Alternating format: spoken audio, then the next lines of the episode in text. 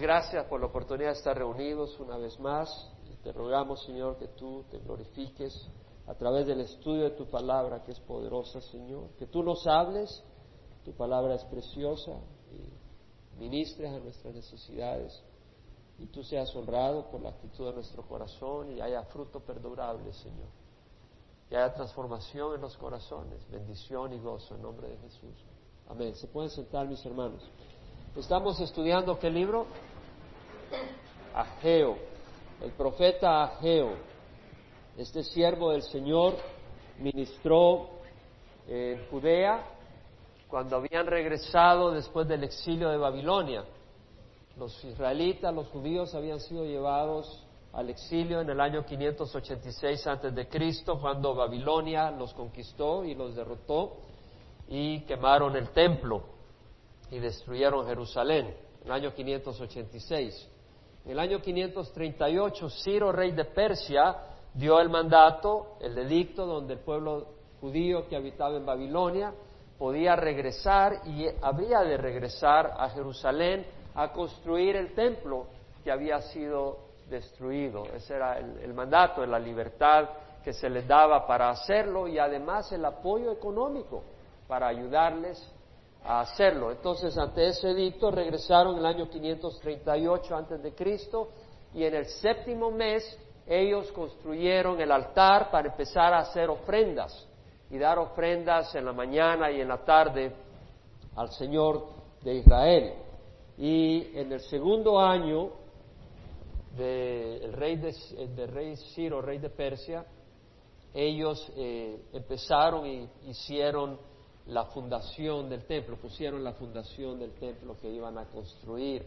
Pero ante la celebración eh, de, haber hecho eso, los enemigos quisieron parar la obra, empezaron a querer unirse para boicotear y desanimarlos, y eso no funcionó porque le dijeron, ustedes no se pueden unir, nosotros lo hacemos nosotros, no necesitamos la ayuda de ustedes.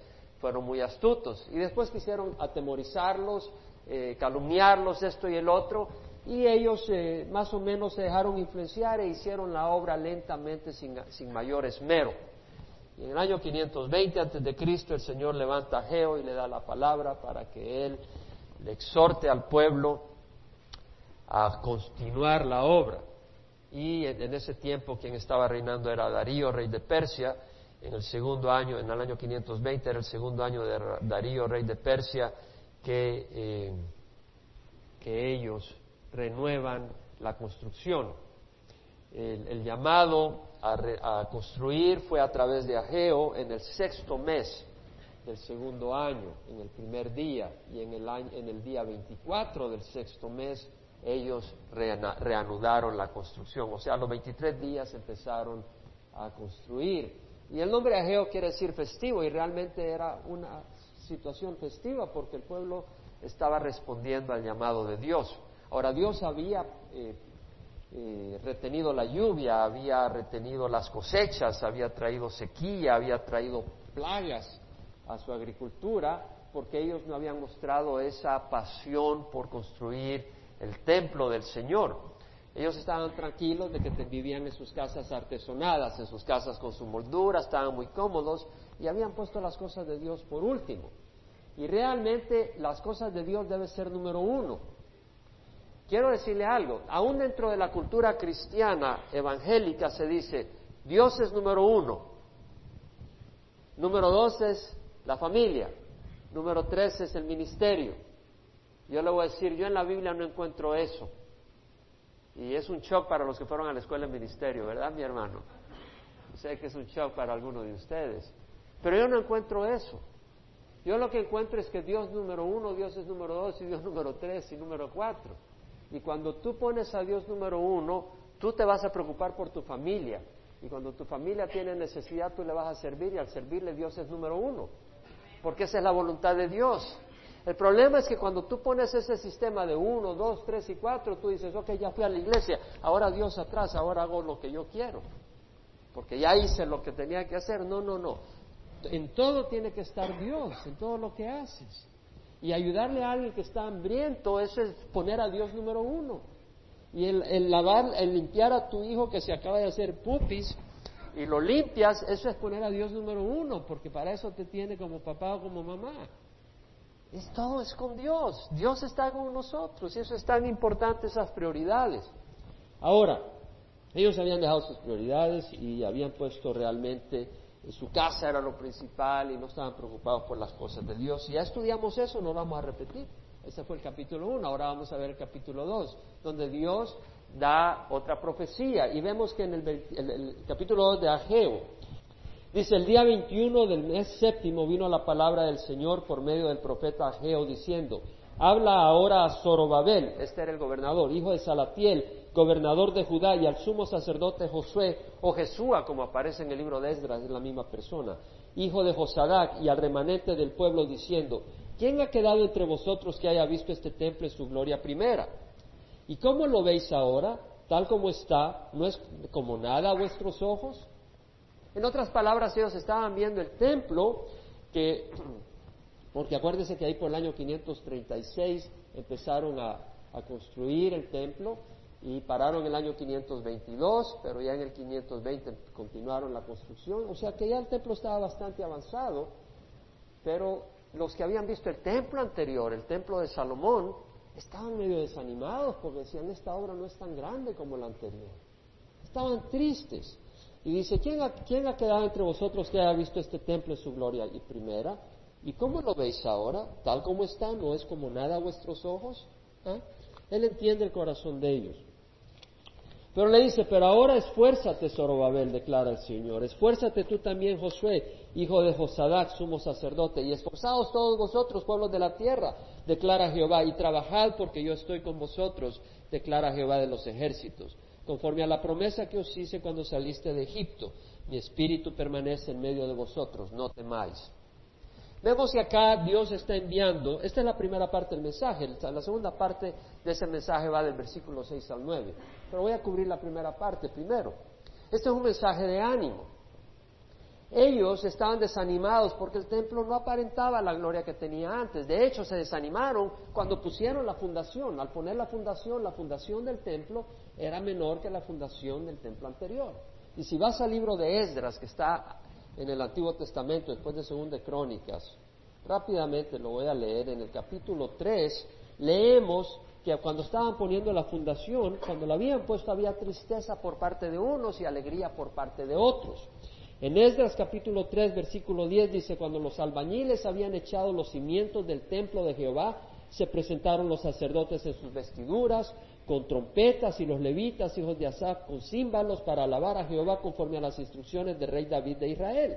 Y cantaban alabando y dando gracias a Jehová porque Él es bueno, porque para siempre su misericordia sobre Israel. Y todo el pueblo aclamaba gran voz alabando al Señor, porque se habían echado los cimientos de la casa de Jehová. Entonces, cuando habían puesto los cimientos había gente celebrando, porque Dios es bueno. Pero muchos de los sacerdotes y levitas y jefes de casas paternas, los ancianos que habían visto el primer templo, cuando se echaban los cimientos de este templo delante de sus ojos, lloraban en voz alta, mientras muchos daban gritos de alegría. Es decir, había una mezcla. Unos lloraban de tristeza porque habían visto la gloria del templo anterior. Oh, este, este, este capítulo tiene bendiciones. Tiene bendiciones. Ellos habían visto la gloria anterior y Dios conoce los sentimientos de ellos conoce sus tristezas. Ellos querían que la casa del Señor tuviera una gran gloria y ese es un buen deseo. Que Dios sea bien glorificado, que haya una, que Dios sea glorificado, sea admirado, sea maravillado. Pero ten cuidado, porque si bien ese es un buen deseo, no permitas, como dicen, que las lágrimas te impidan ver las estrellas. No sé si ese es un dicho que por allá nosotros tenemos en Centroamérica. La cuestión es no permitas que tu perspectiva limitada o tu ministerio actual aparente te desanime. Porque ellos estaban en ese ministerio, ese ministerio de construir el templo. Y esa era la obra que tenía que hacer, pero ellos decían, pero esto no es tan glorioso como yo quisiera verlo. Pero si tú estás en las cosas del Señor, tú no te preocupes que va a ser glorioso en su debido tiempo. Va a haber una gran gloria en su debido tiempo, si tú estás haciendo la voluntad del Señor. En Ageo 2.4 leemos que dice, esfuérzate, Zorobabel, declara Jehová, Esfuérzate tú también, Josué, hijo de Josadac, sumo sacerdote, y esforzaos todos vosotros. El llamado es esforzaos y luego trabajad, porque yo estoy con vosotros, declara Jehová de los ejércitos. El llamado es a esforzarse. La palabra esforzarse en el hebreo es kazak y quiere decir ponerse firme y fuerte. Es decir, es como que vas a hacer algo o como que viene el viento y tú te vas a poner fuerte para que no te bote el viento. Es ponerse firme y fuerte, es prevalecer. Prevalecer quiere decir de que hay una fuerza en contra tuya, pero tú vas a prevalecer. Eh, quiere decir ponerse duro. ¿verdad? Es, eh, tú sabes que viene una situación difícil y tú te pones listo para eso. quiere decir esforzarse, armarse con fuerza, no dejarse mover por nada, no dejarse vencer por la oposición, por las dificultades o por la pereza, ¿verdad? O por los placeres temporales. O sea, hay una tentación por los placeres. Dice, no dejes que eso te desvíe de la obra del Señor. Esforzarse es aplicarse, es consagrarse, es empeñarse, es batallar en una obra sin importar el costo. Eso es lo que quiere decir. Y entonces el, Señor está llamando al pueblo a esforzarse a hacer la obra de Dios. Y el Señor nos está llamando a nosotros a esforzarnos a hacer la obra de Dios. Y esa obra de Dios eh, eh, está en tu hogar, esa obra de Dios está en la congregación, esa obra de Dios está en el lugar a donde tú trabajas. Esa es la obra de Dios hacer la obra del Señor, lo que Dios nos llama a hacer. Ahora, ese llamado de esforzarse no es nuevo. Ese llamado de esforzarse lo vemos eh, donde Dios llama al pueblo de Israel a esforzarse. En el libro de Deuteronomio, capítulo 31, leemos donde Moisés habla a Israel y les dice, hoy tengo 120 años, 120 años y ya no puedo ir ni venir y el Señor me ha dicho, no pasarás este Jordán. Pero dice, Jehová tu Dios pasará delante de ti, Él destruirá estas naciones delante de ti y las desalojarás. Josué es el que pasará delante de ti, como el Señor ha dicho. Y el Señor hará con ellos como hizo con Sejón y con Og, reyes de los amorreos, y con su tierra cuando Él los destruyó. Le está diciendo que el Señor va a destruir a los enemigos. Es el Señor. Ellos tienen que seguir adelante. Y los entregará el Señor delante de vosotros y haréis con ellos conforme a los mandamientos que os he ordenado. Ahora aquí viene la palabra, sed firmes, o sea, sed fuertes y valientes, no temáis, ni os aterroricéis ante ellos, porque Jehová tu Dios es el que va contigo, no te dejará ni te desamparará desamparará. Le está diciendo, sé fuerte, sé valiente, esfuérzate, no tengas miedo. El Señor no te va a desamparar, el Señor va contigo. Llamó Moisés a Josué y le dijo en presencia de todo Israel, sé firme. O sea, llama al líder, le dice, sé firme y valiente, porque tú entrarás con este pueblo en la tierra que Jehová juraba a sus padres que les daría y se las darás en heredad. El Señor nos ha dado una tierra prometida a nosotros. Y nos ha dado un reino de los cielos al cual entramos ahora. Y un día entraremos a un reino visible. Y tenemos que llevar esa obra donde otros han de entrar a ese reino. Muchos de los que están acá es por el esfuerzo de muchos de ustedes. ¿Verdad? Y esa es la labor que tenemos que hacer para que otros puedan entrar a ese reino. Y dice, el Señor irá delante de ti, el Señor está con nosotros, Él estará contigo, no te dejará ni te desamparará, no temas ni te acobardes. El llamado al pueblo de Israel en el monte Sinaí y posteriormente era ser fuerte. El, llamado que le hace a Josué después de Deuteronomio, leemos en Josué capítulo 1, versículo 6. Es el, llamado que vimos hace poco, que acabo de leer, era de Dios a través de Moisés. Dios usa a Moisés para decirle a Josué y al pueblo que sean fuertes y sean valientes. Pero en Josué es Dios mismo quien le dice directamente a Josué y le dice, sé fuerte y valiente, sé fuerte, esfuérzate. Sé fuerte para qué? ¿Para construir tu casa? No, para, para vencer las batallas y tomar posesión de la tierra prometida, para hacer la obra de Dios, porque tú darás a este pueblo posesión de la tierra que juré a tus padres que les daría. Solamente sé fuerte y muy valiente. Cuídate de cumplir toda la ley que Moisés mi siervo te mandó. No te desvíes de ella ni a la derecha ni a la izquierda para que tengas éxito donde quieras que vayas. No consiste simplemente en decir yo voy a ser fuerte, quiere decir que voy a ser fuerte dentro de la instrucción de Dios. Me voy a mantener en la instrucción de Dios porque los vientos de la cultura te quieren mover a la izquierda y a la derecha del camino de la palabra de Dios. Y tú te tienes que mantener fuerte en el camino de la palabra de Dios. Por eso dice, sé fuerte, sé valiente. Y le dice, este libro de la ley no se apartará de tu boca, sino que meditarás en él día y noche.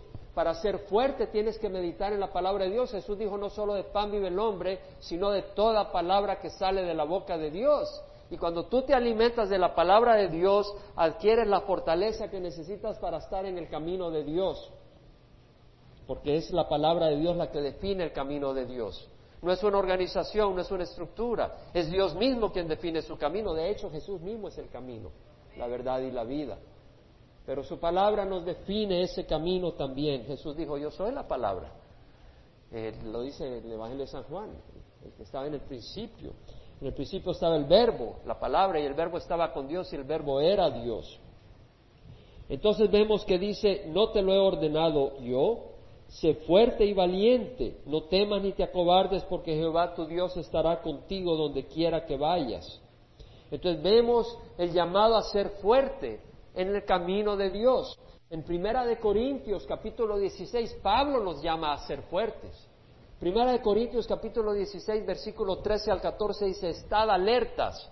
¿Por qué? Porque vienen los vientos que te quieren agarrar de sorpresa. Permaneced firmes en la fe. Permaneced firmes, ¿qué está diciendo? No te dejes mover. Portaos varonilmente, sé fuertes, todas vuestras cosas sean hechas en amor. Sé fuerte no quiere decir que vamos a ser ingratos.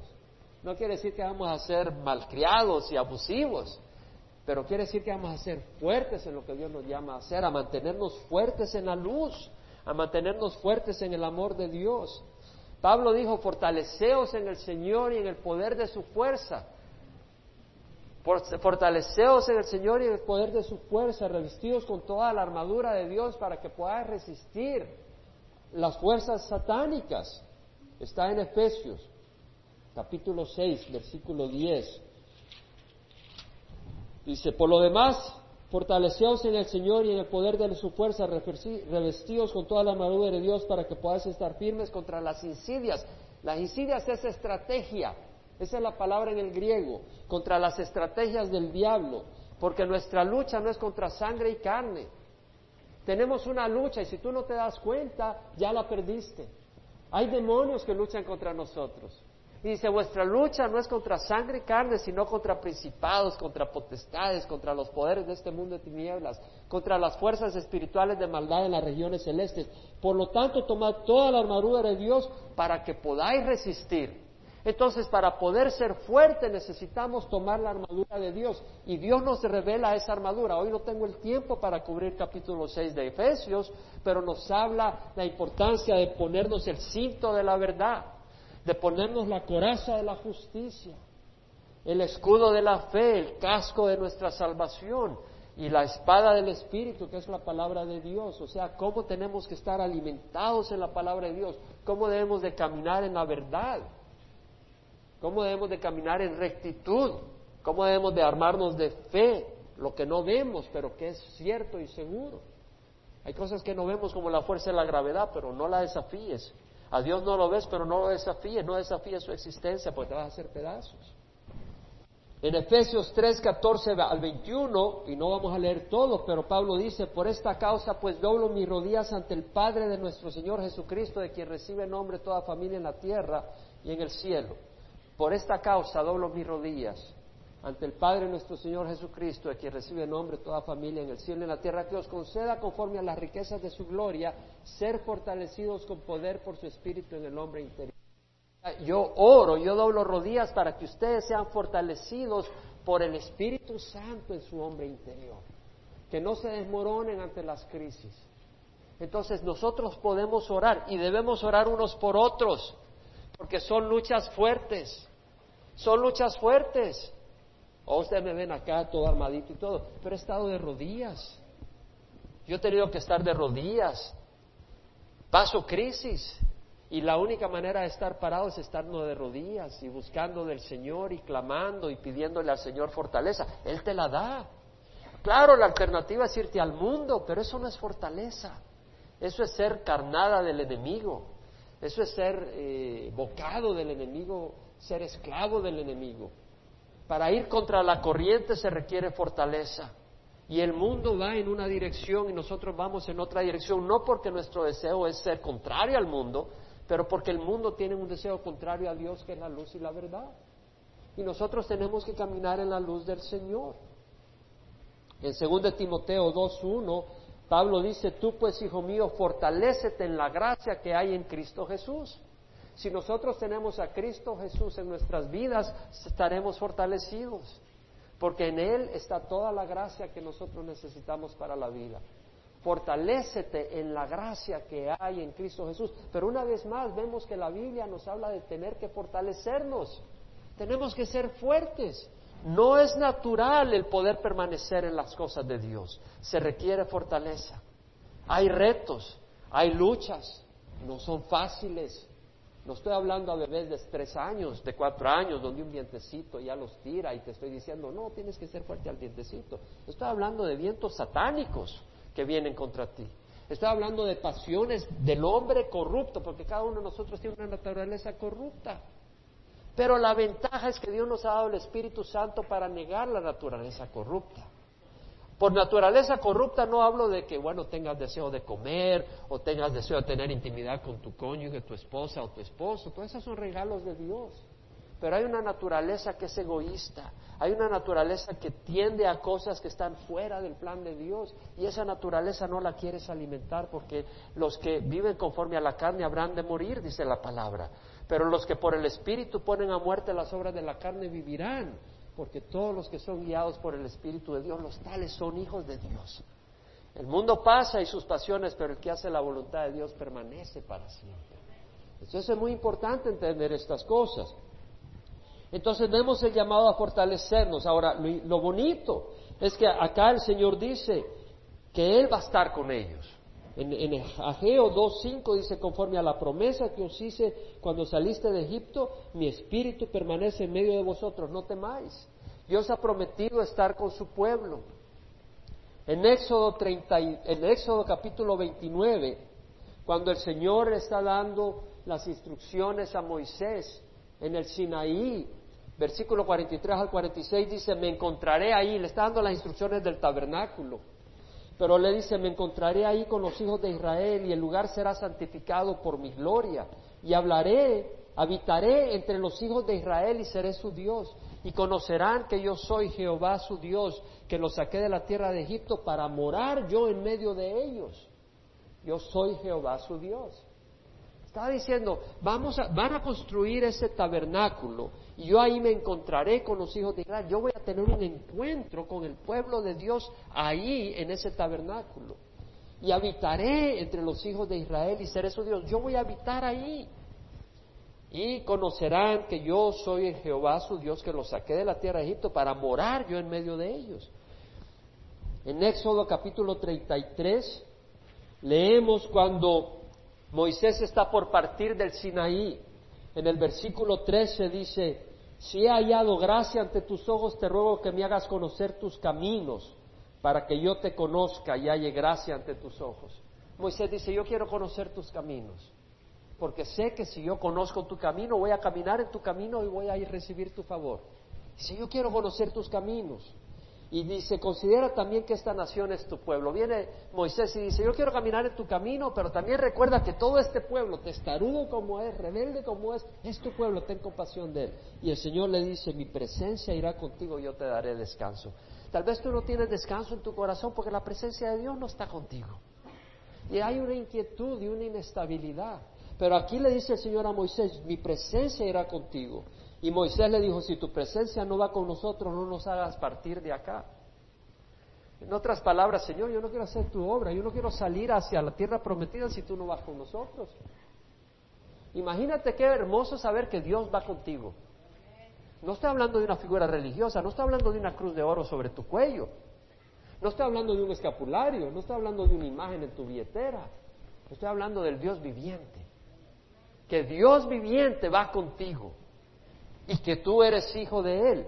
Oye, eso, está, eso es algo maravilloso si tú tienes esa confirmación. Y eso es lo que le está diciendo el Señor a Ageo, al pueblo de Israel. Y eso es lo que nos dice a nosotros.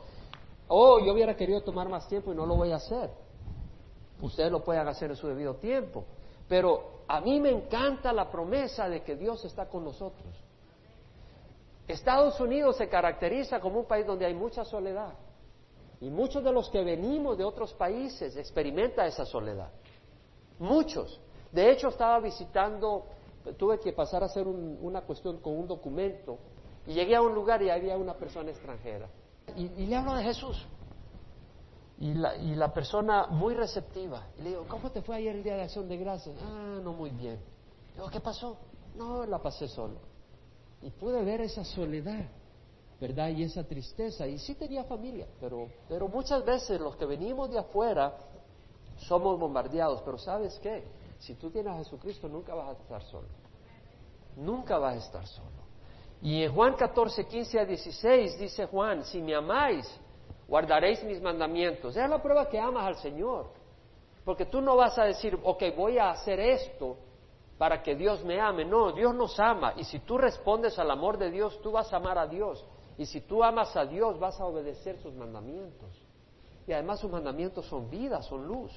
Dice, si me amáis, guardaréis mis mandamientos. Y yo rogaré al Padre, dice, yo rogaré al Padre y Él os dará otro consolador. ¿A quién? A quienes les aman. Si me amáis, guardaréis mis mandamientos. Y yo rogaré al Padre y Él os dará otro consolador. La palabra otro es alos. ¿Puede decir alos? Alos quiere decir otro no de distinta clase, sino otro de la misma clase. En otras palabras, enviará a otro como yo, como yo Jesucristo está diciendo Él. Así como Jesucristo caminó sobre el mar, que tuvo compasión, que les alimentó, que los animó, que los guardó, que los guió, así el Espíritu Santo vendría a hacer eso. Y la palabra consolador es parácletos, que quiere decir aquella persona que viene a la par de uno para ayudarte, para asistirte, que cuando te estás cayendo en una maratón viene y te levanta, que cuando estás con sed y necesitas agua viene y te da unas naranjitas y agua para que sigas en la carrera que cuando necesitas a alguien que te defienda ante un juez en una situación compleja, tienes esa persona que es experta en asuntos legales para ayudarte. Ese es el Parácletos, el Espíritu Santo. Y dice, si me amáis guardaréis mis mandamientos y yo rogaré al Padre y les enviará otro consolador, el cual estará con vosotros para siempre. Para siempre, para siempre quiere decir siempre. Y por eso dice, no temáis. En el versículo 5 de Ageo 2 dice, no temáis. El Señor Jesucristo dijo, no temáis, yo estoy con vosotros todos los días hasta el fin de los tiempos. Jesús ha prometido estar con nosotros. Y si Dios está por nosotros, ¿quién contra nosotros? Y como decía el miércoles, pero si tú estás no a favor de Dios, tú estás en contra de Dios. Tú dices, no, no, yo no estoy en contra de Dios. No, no, no, no, el Señor dijo, el que no está conmigo está contra mí. El que no recoge conmigo desparrama. Si tú no le has entregado tu corazón al Señor, tú eres todavía posesión de Satanás. Si tú no le has rendido tu corazón al Señor, tú eres un títere de Satanás. Dice, no, yo hago mi voluntad. Mentira, tú estás siendo engañado por Satanás. El que no está por, el que no está por mí está contra mí, el que no recoge conmigo desparrama, dice el Señor. Pero si Dios está por nosotros, ¿quién contra nosotros? Pero si Dios está contra ti, ¿Quién a favor de ti? De nada sirve. Puede estar el presidente de Estados Unidos a favor ti. Pero si Dios está contra ti, estás, estás perdido. Ahora vemos la segunda parte del mensaje, versículos 6 al 9. Así dice Jehová de los ejércitos una vez más, dentro de poco yo haré temblar los cielos y la tierra, el mar y la tierra firme, y haré temblar a todas las naciones. Está hablando de una conmoción, dice, una vez más. ¿Cuándo fue la primera vez que tembló? Cuando Moisés estaba con el pueblo de Israel en el monte Sinaí, empezó a temblar el monte Sinaí cuando descendió Dios sobre el monte. Y temblaba el monte y había una nube oscura y había fuego en el, en el monte y el Señor se le aparece a Moisés. Dice, una vez más, y dentro de poco yo haré temblar los cielos y la tierra, el mar y la tierra firme. Haré temblar todas las naciones. Está hablando de una conmoción cósmica. Vendrán entonces los tesoros de todas las naciones y yo llenaré de gloria esta casa, dice Jehová de los ejércitos. Tú tenías una vista limitada.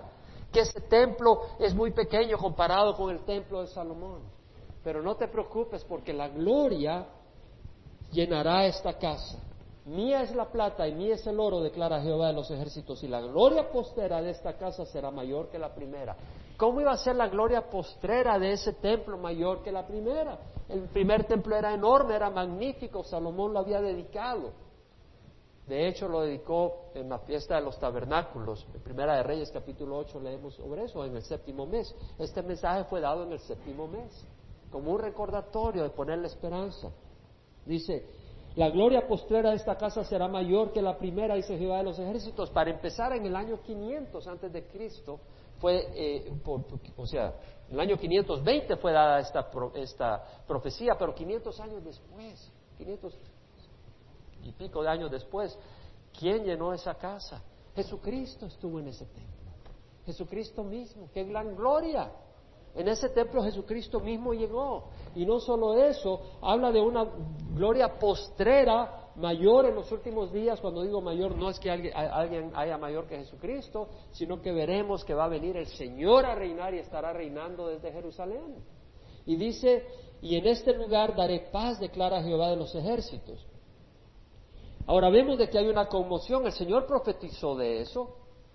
Vamos a, ver rápidamente en Ezequiel 43. Este es el tercer templo. El segundo templo fue destruido. Este, este, este, este templo que se construyó después del exilio de Babilonia y que fue terminado con eh, Herodes, fue destruido en el año 70. Y luego viene el tercer templo que va a ser construido, todavía no ha sido construido, pero va a ser construido durante la tribulación.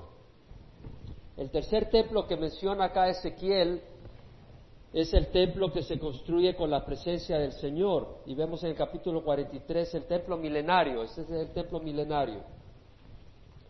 Dice aquí la gloria del Dios de Israel venía de la parte del oriente. Versículo 2, su voz era como el sonido de muchas aguas y la tierra resplandecía de su gloria. Está hablando en el futuro. Y tenía el aspecto de la visión que vi como la visión que había visto cuando él vino a destruir la ciudad. Él tuvo una visión, Ezequiel, de la gloria de Dios, y eso lo ves en el capítulo 1 de Ezequiel y en el capítulo 10, no vamos a entrar a eso, pero ve la visión de la gloria de Dios. Y dice, versículo 4, la gloria de Jehová entró en el templo por el camino de la puerta que hacia el oriente, es decir, el Señor entró por la puerta del oriente, al templo, en el milenio. Y el Espíritu me levantó y me llevó al atrio interior y aquí la gloria de Jehová llenó el templo. Dios mismo entra al templo en el milenio. Y en el versículo 7 dice, me dijo, hijo de hombre, este es el lugar de mi trono, el lugar de las plantas de mis pies, donde habitaré entre los hijos de Israel para siempre. Y la casa de Israel no volverá a profanar mi santo nombre. O sea, el templo milenario. Ahí el Señor se manifiesta en ese templo. Ahora, veamos cuando dice una vez más dentro de poco, antes de que ocurra, dice una vez más dentro de poco yo haré temblar los cielos y la tierra. La palabra temblar, el raash, quiere decir causar terremoto causar que algo brinque, una tembladera, una zamaqueadera, una conmoción, una sacudida, un estremecimiento de los cielos, de las galaxias, de las estrellas, de los planetas, de las tierras y de las naciones. Señor Jesucristo habló de que va, va a ocurrir eso antes de su venida. En Mateo capítulo 24, el Señor Jesucristo dice, versículo 29 al 31, dice, entonces Inmediatamente después de la tribulación de esos días, está hablando después de la gran tribulación, el sol se oscurecerá, la luna no dará su luz, las estrellas caerán al cielo y las potencias de los cielos serán sacudidas. Está hablando de un sacudimiento cósmico.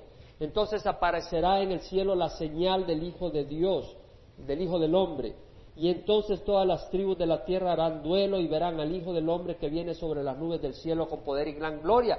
Y, hermanos, y los días están viniendo. Estamos en los últimos días. Las crisis que se están avecinando son cada vez de mayores proporciones. Nada menos ahorita Corea del Norte y Corea del Sur está a punto de una guerra. Eh, no creo que van a entrar en guerra ahorita, pero solo les pica la mano a la gente para entrar. Hace 30, 40 años existía la Guerra Fría y el potencial de una guerra de Estados Unidos contra Rusia porque tenían potencias nucleares, pero ahora quienes están con potencias nucleares son Corea del Norte, Irán, eh, tenemos una crisis tremenda global. Y estamos llegando a ese punto de una crisis seria, eh, apocalíptica. En el libro de Apocalipsis leemos de esa conmoción en el capítulo 6 de Apocalipsis, en el versículo 12, leemos que dice, vi cuando el Cordero abrió el sexto sello y hubo un gran terremoto, una gran sacudida. Y el sol se puso negro como silicio hecho de cerda y la luna toda se volvió como sangre. Y las estrellas del cielo cayeron a la tierra como la higuera deja caer sus hijos verdes al ser sacudida por un fuerte viento. Y el cielo desapareció como un pergamino que se enrolla y todo monte e isla fueron removidos de su lugar una gran conmoción antes de la venida del Señor. Y dice, y los reyes de la tierra, y los grandes, y los comandantes, los ricos, los poderosos, y todo siervo y todo libre, se escondieron en las cuevas y entre las peñas de los montes, y decían a los montes y a las peñas, caed sobre nosotros y escondernos de la presencia del que está sentado en el trono y de la ira del Cordero. Dios les ha endurecido su corazón, y en vez de ser arrepentidos, en vez de haberse arrepentido, dice que nos caigan las rocas, pero que nos escondan de la ira que viene de Dios. Qué bueno si tú tienes un corazón sensible ahora. Y si tu corazón sensible reconoce la necesidad de Dios y le clamas a Dios, Dios entra a gobernar tu vida. Pero si tú endureces tu corazón, ten cuidado porque el Señor te lo puede endurecer de por vida. Así como vemos acá y que el corazón se endureció y viene la ira de Dios y esta gente dice que nos caigan las piedras. Sí, caerán las piedras y te matarán, pero tu espíritu no muere. Y el Señor te va a resucitar un día con un cuerpo destinado a sufrir el fuego eterno. ¿Por qué? Porque despreciaste la luz y el amor de Dios. Y ese es el castigo de los que rechazan a Dios. Pero vemos entonces una gran sacudida antes de la gloria del templo. Porque después de la tribulación, después de la sacudida cósmica, ¿quién va a venir a reinar a la tierra? El Señor. Y en ese templo, ¿quién va a estar habitando? El Señor. Entonces vemos que ese templo va a tener una gran gloria, pero antes tiene que haber una gran sacudida. Y podemos ver la gloria que se va a manifestar después del milenio, porque después del milenio va a haber otra gran sacudida y van a desaparecer los cielos y la tierra y va a Dios crear un nuevo cielo y una nueva tierra. Y del nuevo cielo bajará una nueva Jerusalén. Dice la palabra del Señor en el capítulo 21 de Apocalipsis, hablando de esa nueva Jerusalén. Versículo 21, capítulo 21 dice, vi un cielo nuevo y una tierra nueva porque el primer cielo y la primera tierra pasaron y el mar ya no existe. Se han sido sacudidos. Y vi la ciudad santa, la nueva Jerusalén que descendía del cielo de Dios, preparada como una novia ataviada para su esposo. Y oí una gran voz que decía desde el trono, he aquí el tabernáculo de Dios está entre los hombres. El templo de Dios está entre los hombres. Él habitará entre ellos y ellos serán su pueblo y Dios mismo estará entre ellos. No dice el templo de los hombres si viene Dios ahí. No, el templo de Dios, Dios, su tabernáculo viene a habitar con los hombres. Qué glorioso va a ser la habitación donde vamos a habitar nosotros. Dios va a habitar con nosotros. Es una gran esperanza.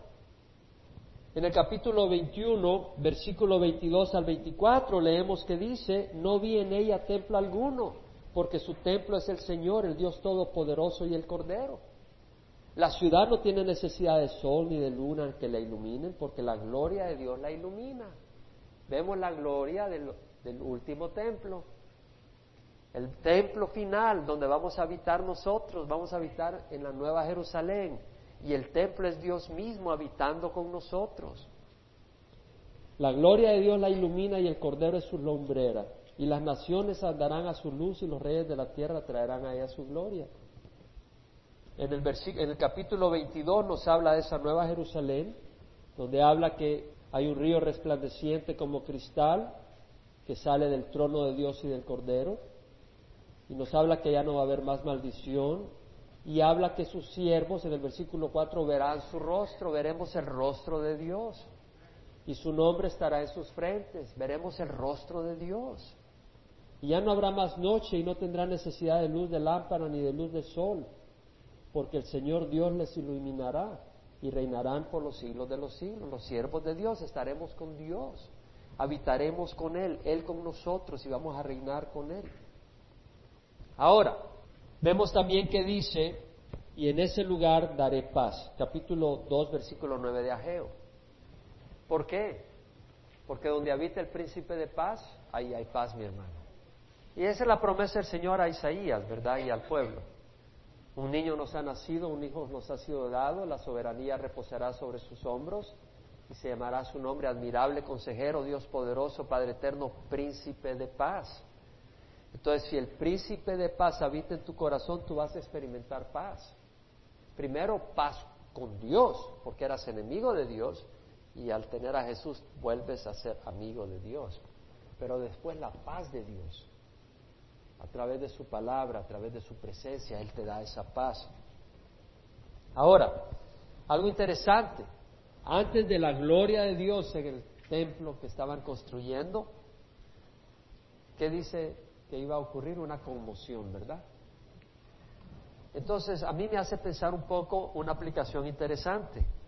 Antes de que el templo se llene de la gloria de Dios, tiene que haber una conmoción. Y no nosotros hemos sido conmovidos y sacudidos antes de ser templos del Espíritu Santo.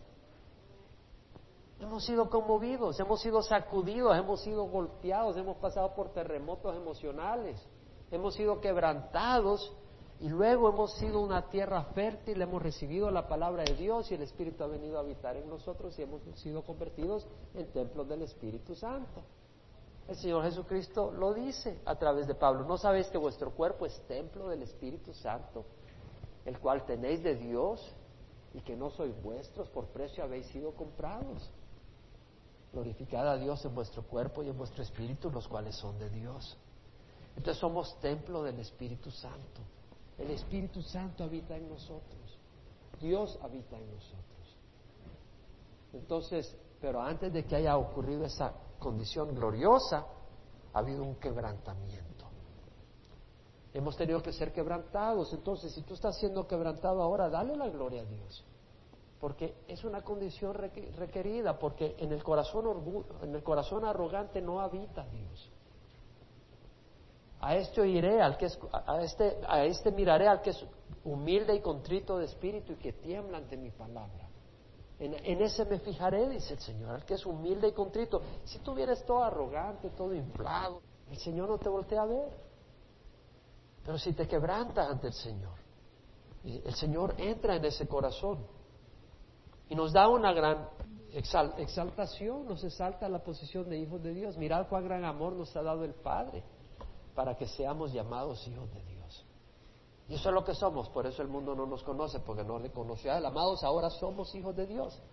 Y no se, habrá no se ha manifestado lo que habremos de ser, pero sabemos que cuando Él se manifieste seremos semejantes a Él, porque le veremos tal como Él es. Qué condición más gloriosa. Es una condición gloriosa. Ahora, sigue Ageo con su profecía. Después de esta profecía que da, en el séptimo mes, da otra profecía en el noveno mes. Este es el año 520, el segundo año de Darío. Y dice, el día 24 del mes noveno, en el año segundo de Darío, vino la palabra de Jehová al profeta Jehová diciendo, así dice Jehová de los ejércitos, pide ahora instrucción a los sacerdotes. Si alguno lleva carne consagrada en la falda de su, de su vestidura, es decir, en su túnica, y toca con su túnica pan, alimento cocido, vino, aceite o cualquier otro alimento, ¿quedará este consagrado? Los sacerdotes respondieron y dijeron no. En otras palabras, si el sacerdote, que tiene que tener su vestuario santificado, consagrado, y tiene carne consagrada en su vestuario, si por casualidad, accidente con su vestuario toca algún objeto, ¿queda el objeto santificado? No. De la misma manera, si tú, eh, o sea, pero luego viene y dice, vamos a, no me voy a adelantar, y dijo, y si alguno inmundo por el contacto con un cadáver toca cualquiera de estas cosas, ¿quedará inmunda? Respondieron los sacerdotes y dijeron, quedará inmunda. En otras palabras, si el sacerdote con su vestuario tocaba algo, no por eso lo santificaba y lo consagraba, pero si alguien se había contaminado ceremonialmente, tal vez había tocado un cadáver o algo inmundo, esa persona quedaba inmunda. Y si tocaba a alguien que no estaba contaminado, ¿qué le pasaba a esa persona? Quedaba contaminada. Lo mismo pasa con la enfermedad. Si yo estoy con salud y tú estás con tamaña gripe, yo te toco, no queda sano, pero tú me pasas a mí la gripe. En otras palabras, la sanidad no se pasa, la infección se pasa. Y le está, entonces, lo que entonces, entonces va a venir el Señor y le dice al pueblo de Israel, ustedes son eso. Son un pueblo infectado, son un pueblo inmundo. ¿Por qué? A pesar de sus sacrificios, sus sacrificios son inmundos, les dice. ¿Por qué? Porque su corazón no había puesto a Dios número uno. Y ese es un pueblo inmundo. Pero desde el momento en que se arrepintieron y empezaron a reconstruir el día 24 del sexto mes, del segundo año de Darío, en ese momento el Señor le dijo, desde ahora en adelante ya no son inmundos para mí, desde ahora en adelante todas las bendiciones que había retenido van a venir a ustedes. ¿Por qué? Porque hubo un cambio en el corazón. Eso es lo que dice acá, vamos a leerlo. Ahora pues considerad bien esto, de hoy en adelante. Antes de que se pusiera piedra sobre piedra en el templo del Señor, desde aquel tiempo venía alguno a un montón de veinte medidas y había solo diez. Venía alguno al lagar para sacar cincuenta cántaros y había solo veinte. Hablando de lo que quedaría inmundo, dice el versículo 14, entonces volvió a hablar a Geo y dijo, así es este pueblo y así es esta nación delante de mí, declara Jehová. Y así es toda obra de sus manos y lo que aquí ofrecen, inmundo es. Es decir, lo que ofrecían era inmundo. ¿Por qué? Porque su corazón no se lo habían entregado al Señor. Y el Señor no quiere lo que tú haces, Él quiere tu corazón porque Él te ama como un padre ama a su hijo, o como un novio ama a su amada. Ese es el amor apasionado de Dios. Y nuestro, nuestro corazón no haya paz si Dios no lo llena. Lo puedes buscar en 100 relaciones. Puedes andar de relación en relación. Puedes andar como Salomón, que tuvo 700 esposas y 300 concubinas. Y no vas a hallar paz, no vas a, no vas a estar satisfecho. El único que satisface el corazón es el Señor. Entonces vemos ahora que le dice, este pueblo así es, es inmundo. Ahora, luego dice, ahora pues versículo 15, considerad esto de hoy en adelante, antes que se pusiera piedra sobre piedra en el templo del Señor, desde aquel tiempo venía alguno a un montón de 20 medidas y había solo 10. Venía alguno al lagar para sacar 50 cántaros y había solo 20, es decir, no había bendición. Os herí con viento abrasador, os herí, el Señor trajo la dificultad, con añublo, es decir, la roya, la peste agrícola, y con granizo en toda obra de vuestras manos, pero ninguno de vosotros se volvió a mí, declara el Señor. Es decir, por, por 16 años no se volcaron a mí. Empezaron a construir, pero como quien anda, ay, espérate mañana. Vamos, no, está muy temprano, son las 12 del mediodía, déjame que me levante a la una, vamos a ir a hacer las cosas. Y ese era el espíritu de ellos para las cosas de Dios. Y, el Señor no lo bendice. Y a pesar de eso no se volcaron a mí, dice. Pero considerad bien esto, desde hoy en adelante, desde el día 24 del mes noveno, desde el día en que se pusieron los cimientos del templo del Señor, considerad bien. ¿Está todavía la semilla en el granero? No, no, está. Todavía la vid, la, higuera, el granado y el, olivo no han dado fruto, pero desde hoy yo os bendeciré. O sea, desde el día en que ellos cambiaron y decidieron empezar a servir y empezaron a servir al Señor de corazón, porque Dios les tocó, Dios trajo bendición. Y la palabra de Jehová vino por segunda vez a Jehová. Este es el último mensaje, pero antes de llegar a ese mensaje, que es breve, yo quiero que reflexionemos, hermano. El Señor lo dijo. Amarás al Señor tu Dios con todo tu corazón, con toda tu alma, con toda tu mente. Y a tu prójimo como a ti mismo. Esa es la fórmula que veo. Yo no veo primero, segundo, tercero y cuarto. Y el que se aferre a eso, que me lo muestre en la Biblia. Y si no me lo muestra en la Biblia, que no me lo vuelva a mencionar. Lo que yo veo es amar a Dios sobre todas las cosas y al prójimo como a ti mismo. Ese es el orden que yo veo. Y ese es el orden que tenemos nosotros para seguir, hermanos. Y si tú no amas al Señor, sabes, pídeselo al Señor.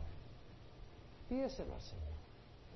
De hecho, yo se lo pedí al Señor hoy que venía acá, y no para venir y decirle a ustedes que se lo pedí al Señor. Yo amo al Señor. No me avergüenzo, yo amo al Señor. Pero él le decía al Señor, ¿sabes qué? Yo te quiero amar de veras. Porque tú puedes decir, yo amo al Señor. ¿Cuánto lo amas? ¿Cuánto estás dispuesto a hacer por Él? ¿Cuánto amas a tu prójimo? Oh, sí, yo soy amable. No, no, ¿cuánto amas a tu prójimo? ¿Lo amas como a ti mismo? Señor, dame un verdadero amor. Eso solo puede venir de Dios. Pidámosle a Dios ese amor. Porque Él no nos va a retener nada bueno. Pero tenemos que estar dispuestos, sabiendo de que es lo mejor. Ahora, vamos a ver ahora la última profecía. La palabra de Jehová vino por segunda vez a Geo el día 24 del mes diciendo, habla a Zorobabel, gobernador de Judá, diciendo, yo estremeceré los cielos y la tierra, y volcaré el trono de los reinos y destruiré el poder de los reinos de las naciones, y volcaré el carro y a los que montan en él, y caerán los caballos y sus jinetes, cada uno por la espada de su hermano. Está hablando de lo que va a ocurrir antes de la venida del Señor, cuando viene a reinar en el milenio. Sabemos que en Armagedón va a haber una gran catástrofe, es decir, aún la gente se va a matar entre ellos y el mismo Señor viene y los mata con el poder de su, con su poder, con el poder de su lengua, que es una espada, dice el capítulo 19 de Apocalipsis. Y también Ezequiel habla de la guerra en los últimos, en los últimos días, como eh, cuando vienen las naciones contra Israel, el Señor hace que las naciones se vuelquen unas contra otras el ejército que viene contra Jerusalén. Pero aquí está profetizando, pues, de que el Señor va a destruir los reinos de las naciones antes de venir a reinar. Y luego dice, en aquel día declara Jehová de los ejércitos, te tomaré a ti, Zorobabel, hijo de Salatiel, siervo mío, declara Jehová, y te pondré como anillo de sello, porque yo te he escogido, declara Jehová de los ejércitos. El anillo de sello era el anillo que tenía el rey, y ese anillo, con él ponías sobre cera la impresión y esa impresión era la autoridad del rey. El violar eh, ese sello era violar la autoridad del rey. Estabas frito, estaba muerto. Era como decir, el rey mismo está acá diciendo que esto se respete. Entonces está hablando de que Zorobabel tendrá autoridad. Ahora es interesante saber quién es Zorobabel. Zorobabel es bisnieto del rey Josías, o sea, descendiente de David. Y Zorobabel es nieto de Joaquín, ese rey que solo reinó tres meses y se lo llevó eh, Babilonia, Nabucodonosor, se lo llevó a Babilonia. Entonces, eh, de hecho, a Joaquín le dijo de que aunque fuera su anillo de sello, eh, se lo tirara, no, no lo tendría, dice, dijo el Señor. Y aquí, hablando de Zorobabel, dice, tú eres mi, mi anillo de sello. En otras palabras, él está diciendo, tú eres aprobado, pero a la vez, por ser descendiente de David, lo que puedo ver acá es que Zorobabel es un tipo de David, pero del David que viene, que es Jesucristo, de la, semilla, de la simiente de, de Isaí, eh, descendiente de David. Entonces, el Mesías. Entonces, vemos acá que él es un tipo, porque de ahí, efectivamente, si vas al Evangelio de San Mateo, en el capítulo 1 donde aparece la genealogía de Jesucristo, eh, Jesucristo es descendiente de Zorobabel, por el linaje de José. O sea, el padrastro de Jesús es José. O sea, no es el padre natural, porque él fue engendrado por el Espíritu Santo. Pero José es descendiente de Zorobabel directo. Entonces vemos la promesa ahí de, ese que va a gobernar, como dice Isaías. Eh, y la soberanía será sobre sus hombros, ¿verdad? Y, el aumento de su soberanía y de su paz no tendrá fin sobre el trono de David y sobre su reino. Vamos a Isaías 9 rápidamente, donde habla eso, uno de mis pasajes favoritos de la Escritura. Versículo 7, hablando de Jesús, del Mesías. Dice, el aumento de su soberanía y de la paz no tendrá fin sobre el trono de David y sobre su reino para afianzarlo y sostenerlo con el derecho y la justicia desde entonces y para siempre. El celo de Jehová de los ejércitos hará esto. Bueno, hemos terminado las profecías del libro de Ageo. Vamos a parar y cerrar en oración. Te invito a que cierres los ojos. Vamos a cerrar, pero siempre hago una invitación, es mi deseo. Y Dios te ha hablado porque nos habla y considera lo que el Señor te ha hablado y tal vez tú nunca has recibido a Jesucristo en tu corazón. Es una bella oportunidad de hacerlo. Que Jesús reine en tu corazón. Pídele al Señor, Él quiere entrar a tu corazón. Él es vida. Él es paz.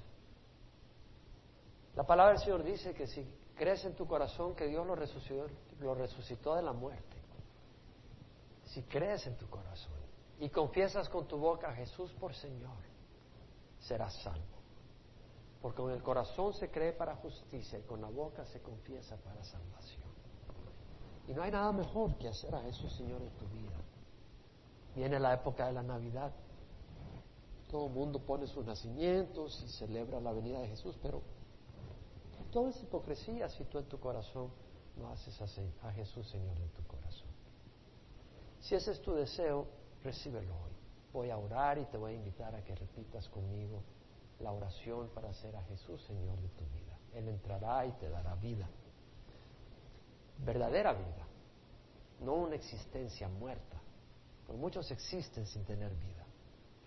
Ora conmigo ahí donde estás. Padre Santo, te ruego perdón por mis pecados. Hoy invito a Jesús a que entre a mi corazón como mi Señor y mi Salvador. Dame tu luz, Señor. Guíame. Dame tu espíritu para poder desear hacer el bien y tener fuerzas para rechazar el mal. Y quiero servirte, quiero, quiero caminar en tu camino. Ayúdame, Señor. Te lo pido en nombre de Jesús. Amén. Si tú has orado de corazón, el Señor entra en tu vida y has recibido el Espíritu Santo. Y te animo a que te alimentes de la palabra, porque es la palabra de Dios la que nos ilumina y la que nos fortalece. Ahora, para los que tenemos al Señor, el Señor nos habla de tener fuerza. Yo te invito a que sigas con los ojos cerrados.